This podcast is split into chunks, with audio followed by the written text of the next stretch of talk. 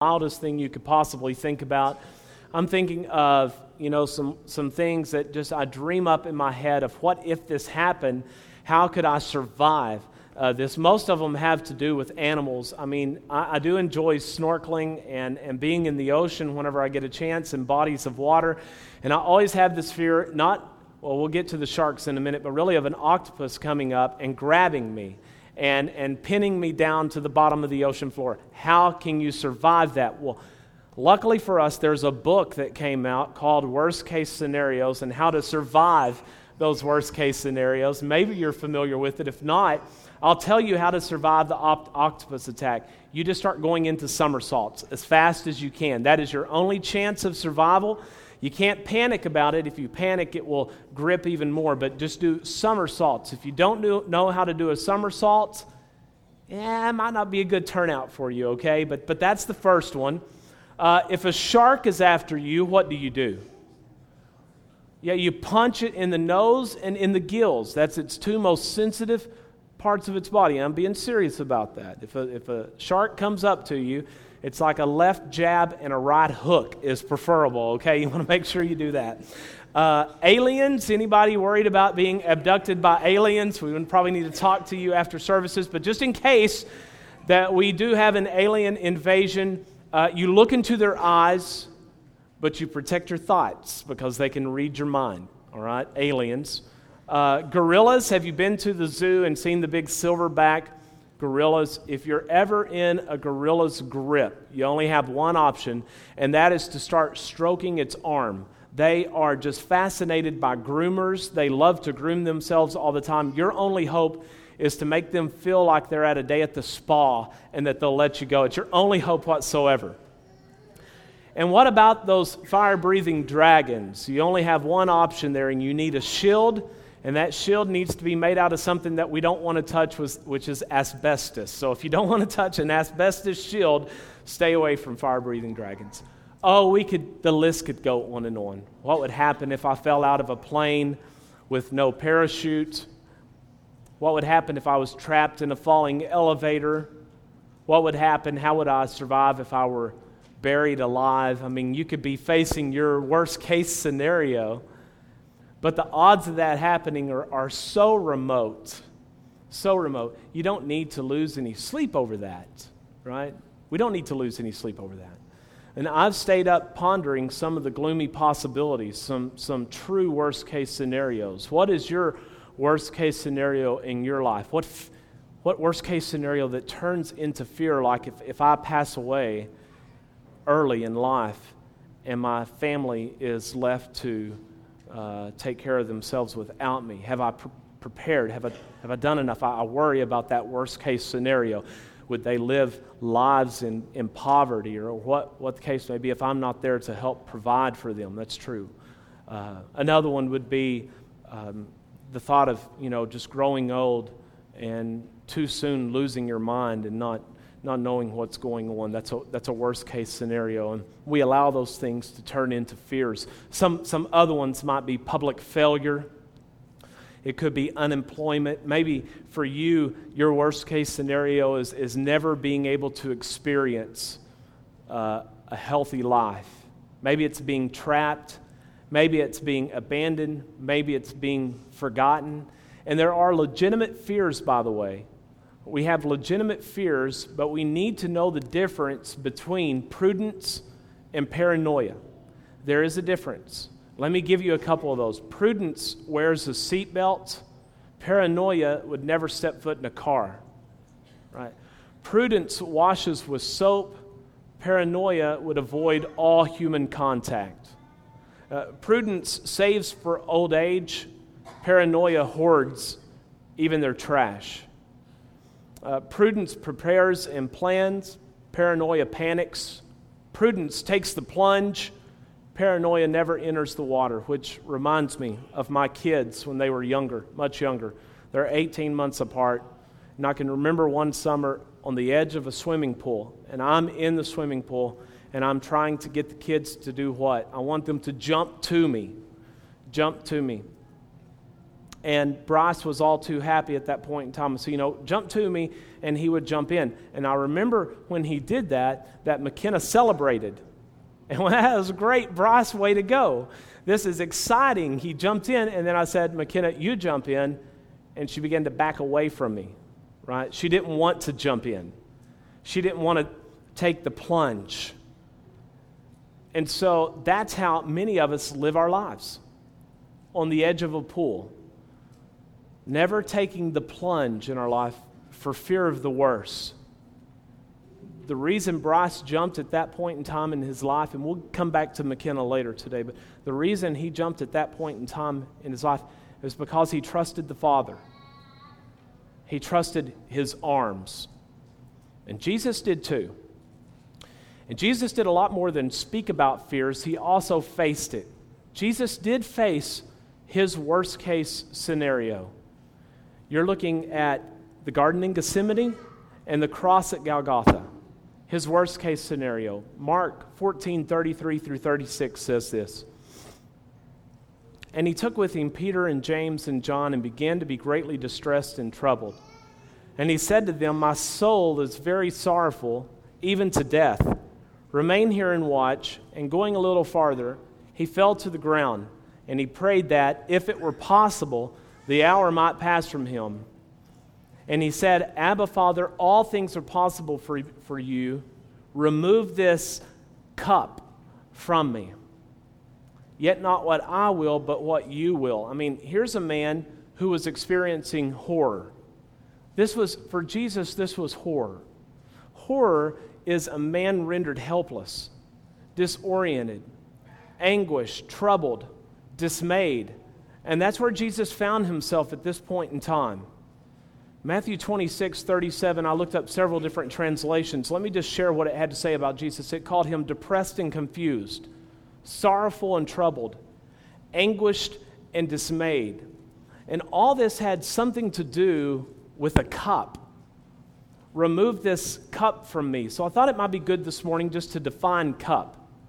The cup was biblically more than something that you drank out of. The cup was God's anger, it was God's judgment, and God's punishment. I think you can write that down. It was God's anger, God's judgment, and God's punishment.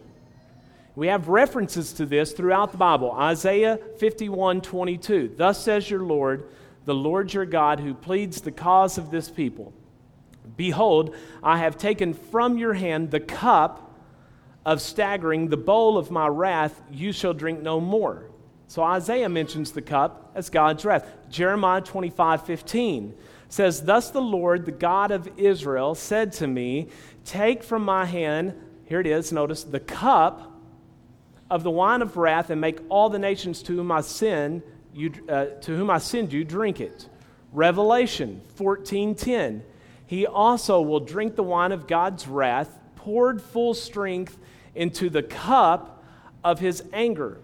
And he will be tormented with fire and sulfur in the presence of the holy angels and in the presence of the Lamb. Here's what you need to know about the cup the cup was Jesus' worst case scenario.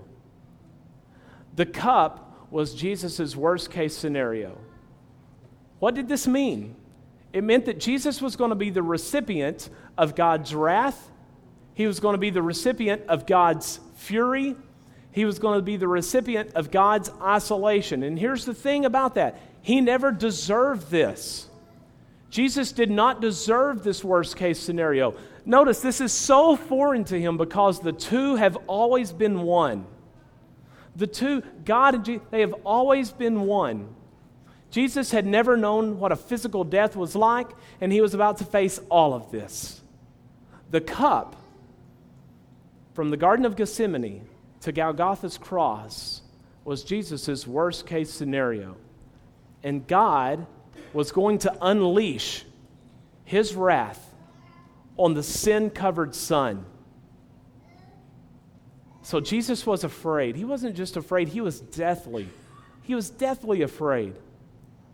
But what he did with his fear and what he did when, his, when he faced his worst case scenario is what you and I need to do when we're facing our worst case scenario. Jesus prayed. Jesus prayed. Matthew 26, 36. Then Jesus went with them to a place called Gethsemane, and he said to his disciples, Sit here while I go over there and pray. But notice one prayer wasn't enough for Jesus. Matthew 26, 42 through 44. Again, for the second time, he went away and prayed, My Father, if this cannot pass unless I drink it, your will be done. And again, he came and found them sleeping for their eyes were heavy. So, leaving them again, he went away and prayed, now for the third time, saying the, he said the same words again. I mean, he even requested prayers from his supporters in verse 41. Jesus faced his worst case scenario, Jesus faced his worst fears through prayer. And I don't want to overcomplicate this topic. My question today is shouldn't we do the same? The problem is is that we have overcomplicated prayer. We have prayer rules now. We have to have the perfect words for prayer. We have to have the perfect places for prayer. We have to have the perfect clothing for prayer. We have to have the correct posture. We have to have the correct duration for the prayer. Let's just be honest. You know, we feel like sometimes we may need to stretch it out a little bit because we're leading the first prayer and it needs to be have a little bit more meat. I mean, let's just be honest with each other here. We have to have the perfect um, intonations. You know, whenever we pray, we have to raise our voices right. And it's just, Jesus had none of this.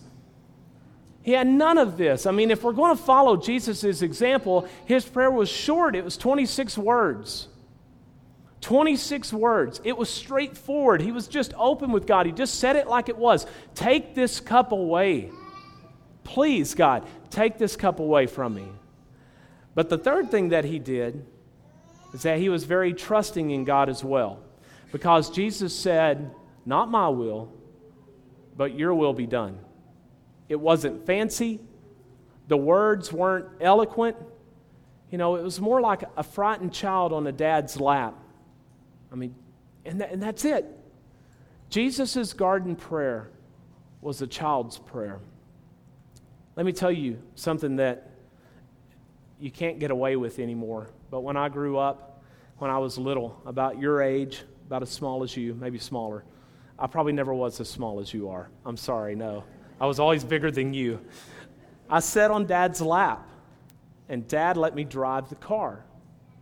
He would have his hands on the wheel. Maybe some of you dads have done this. If you do it now, make sure you're out in the country because they'll pull you over. It's illegal now. Used to, you could get away with this, but you could also get away with sleeping up in the back dash as well, going down the road. Uh, and I would put my hands inside of his hands, and he would let me, you know, drive. And I would drive. I didn't worry about going in a ditch. I wasn't a worry. I didn't worry about turning the corner too fast and making the car flip over. I didn't worry about that. I didn't worry about oncoming traffic. I didn't worry about running into another car. Dad's hands were always next to mine. His eyes were much sharper than mine. He could actually see above the wheel, something that I probably couldn't do. I just peeked. I just knew that I had my hands on the wheel. I was fearless I could go anywhere and do anything. And you know what? We can be the same way in our prayer lives. Anyone that is in here today, sitting here today, if you're listening this morning, any one of you can pray from that same perspective.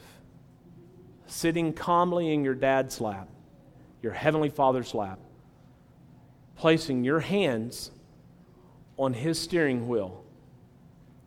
And we do the same thing we ask God to take the cup away. That cup means so many different things. It can be a disease, it can be betrayal, it can be conflict, it can be a crisis, it can be just whatever's going on with your life. And we just pray, God, take this away from me. Prayer is simple. A simple prayer equipped Jesus Christ to face his worst case scenario and his worst fear. The question this morning is, is what is your fire breathing dragon? What is it in your life right now that is that cup? Then we talk to God about it. And we be specific about our fears. What is your cup? Talk to God about it. Jesus made his prayers public.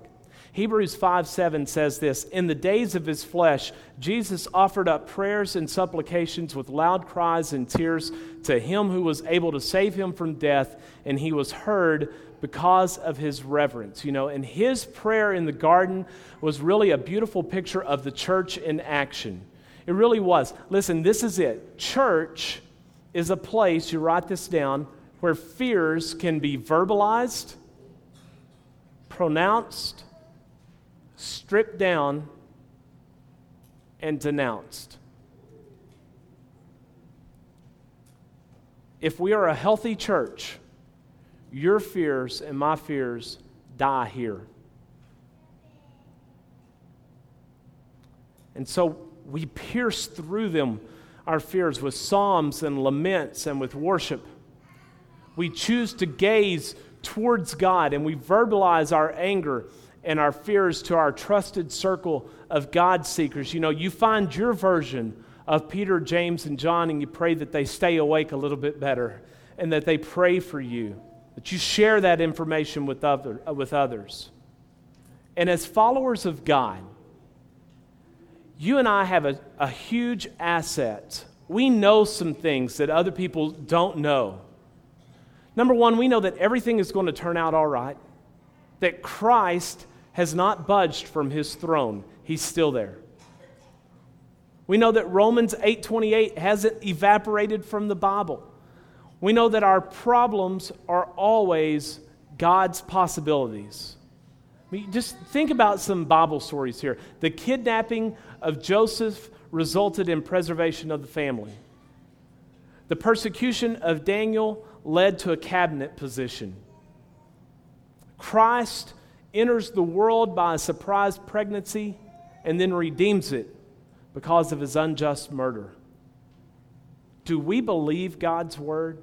I mean, do we really believe that no disaster, no worst case scenario is ultimately fatal for us?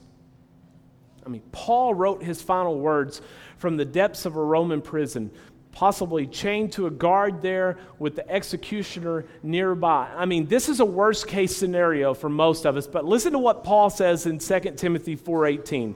says, "The Lord will rescue me from every evil deed and bring me safely into his heavenly kingdom. To him be the glory forever and ever. Amen." You see, Paul chose to trust the Father. Speaking of trusting their fathers, my last count is that McKenna has taken the plunge into the pool no less than 52,000 times now. But how about you? Are you willing to take the leap? Are you willing to take the plunge and to trust the Father? What is your worst case scenario? What is your cup? Let us be a congregation that faces those fears and faces those problems like Jesus Christ did and rely on prayer. A simple prayer to our Heavenly Father. This morning, if we can help you and assist you in any way, whether you would like to have the prayers of the church or be baptized, if we can help you in any way, please come this morning while we stand and while we sing.